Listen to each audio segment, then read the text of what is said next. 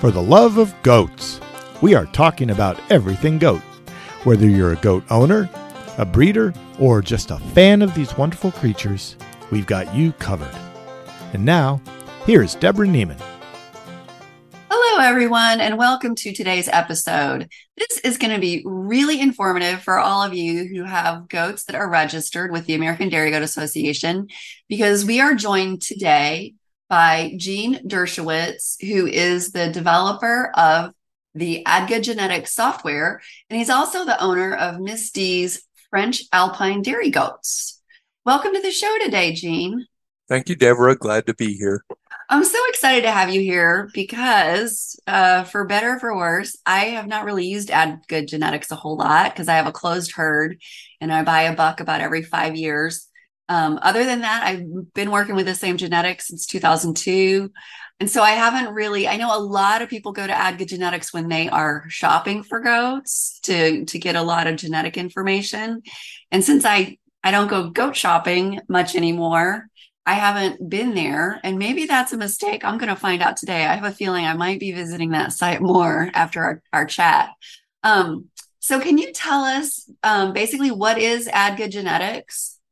Uh, Genetics is a database and an application that sits on top of that that allows people to combine uh, registry pedigree information with uh, dairy goat production and type evaluations that come out of it used to be USDA and now it's CDCB Council uh, for Dairy Cattle Breeding. So there haven't been any good tools for combining that information and putting it in a useful format. And uh, my idea was to combine that and make it a tool that uh, people can use to make good breeding decisions for their goats. Okay. One of the things that I have heard people um, talk about doing is creating pedigrees, and I, I, put pedigrees in air quotes, which people can't see, of potential breedings. Like i you know what happens if i breed this doe to this buck? Um is is that one of the applications? And and why exactly would somebody do that instead of just like looking at the two pedigrees and going oh that's these are the goats and the two pedigrees that i'm going to cross uh the planned pedigree function is one of the more useful parts of genetics. People use that quite a bit to do what ifs uh, on breedings. Uh, what it does is it'll show the planned pedigree, you know, which animals are in it, and then also display uh, evaluation information on those and uh, how that possible combination might be better than another one. Okay. Um, and then does it also pull in all the information from uh, the performance programs? Um, you can get to that, but it's mostly a combination of the plan pedigree and evaluation information, as well as the coefficient of inbreeding, which is fairly important. You know, everybody has their own way of deciding how much inbreeding is okay. Uh, this will do the calculation on the planned breeding and allow them to be in their comfort zone if they're actually going to do that breeding. I'm glad you brought that up because um, that number is a percentage, and um, I think it might be kind of confusing to people. I know when I first heard about it, I thought, well, if you're breeding a father to a daughter, shouldn't that percentage be like 75%? Um, because 75% of the genes are going to come from that one buck that's being bred to his daughter but that's not the number that you would see with that particular breeding. Can you explain what that percentage is and what it means? What the coefficient of inbreeding shows is um, common animals in the top and the bottom of the pedigree on the sire side and the dam side. So the the closer they are to the actual animal, the higher percentage you're you're going to have. The further back you get, the contribution uh, in that coefficient of inbreeding is going to be halved by each generation. So the biggest effect is going to be, you know, breeding like a a father to a daughter or a dam to a sire. Um, those you'll have very high percentages, but it'll never get to 100% because 100% is the animal bred to itself, which you can't do. Right. So I know, like I said, a father daughter is not, to me, before I saw these, I thought, oh, that's 75%, but it's not. So what is the, because you said very high, what is, what would the highest number be that you would see? Uh, you can go over 50%, but, you know, basic close breeding will be 50%. If you have other animals in there that are common, uh, it may push it over. But I don't know that people really want to do that kind of a breeding. Um, it can create problems. Yeah, exactly. so, other than the planned pedigrees, what are some other reasons people might use ADGA genetics? Well, just from looking at the web statistics, I think the biggest uh, usage is actually doing pedigree searches. People researching their animal's family history. Um, a lot of people will also link to those pages from their their websites and sales pages. Uh, so I think you know, for better or worse, most people use it as just a pedigree search engine. Uh, I have tried to get people to dig a little deeper the genetic information with the evaluations is a real powerful tool for uh, making uh, breedings that really make sense based on the data. And uh, there are tools in there that allow you to go through production evaluations to find out what potential sires might um, increase milk production or protein or butterfat. Uh, on the type side, you can look at the linear traits if you're trying to do um, improvement, let's say on rump width or fore udder attachment or rear udder height. You can look at bucks that might um, work for increasing those um, traits and improving those traits. So those are real important parts uh, it's really why I created the application was to use that information, uh, not just make a fancy pedigree viewer.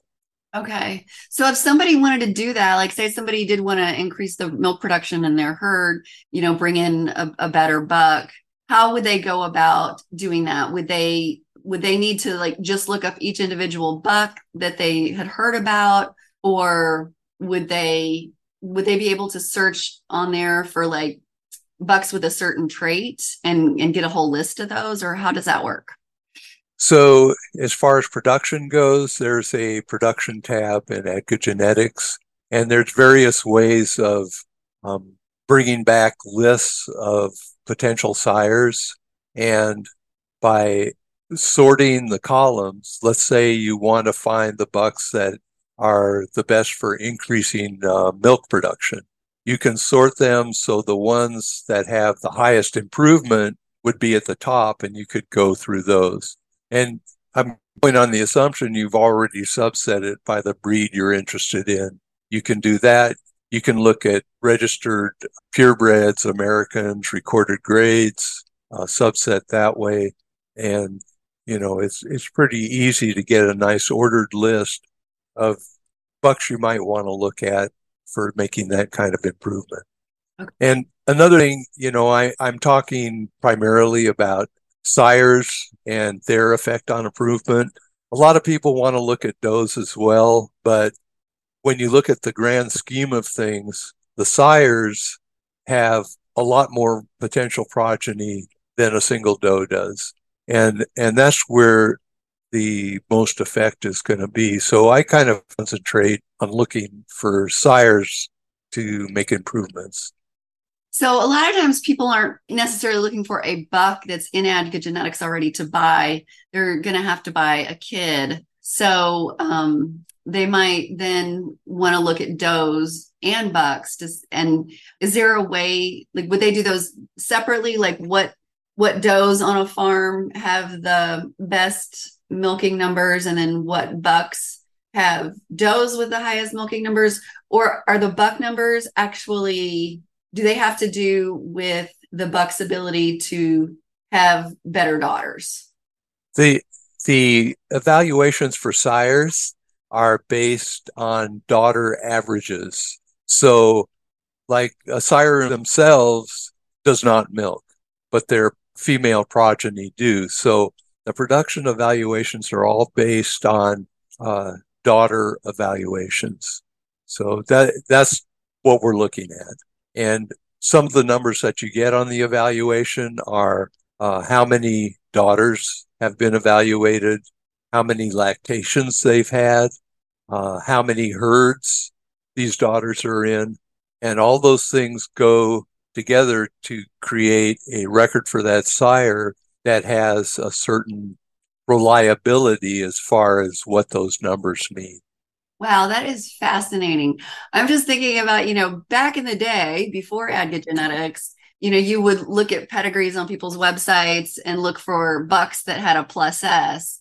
But unfortunately, some of those, like by the time they had a plus S or plus plus S, they were already dead because it takes time for their daughters to get those milk stars and stuff. Um, so it sounds like with this, you might be able to identify some of those better sires a little earlier in life. Uh, potentially, uh, ADGA has a program to identify um, potential sires, you know, based on their evaluations.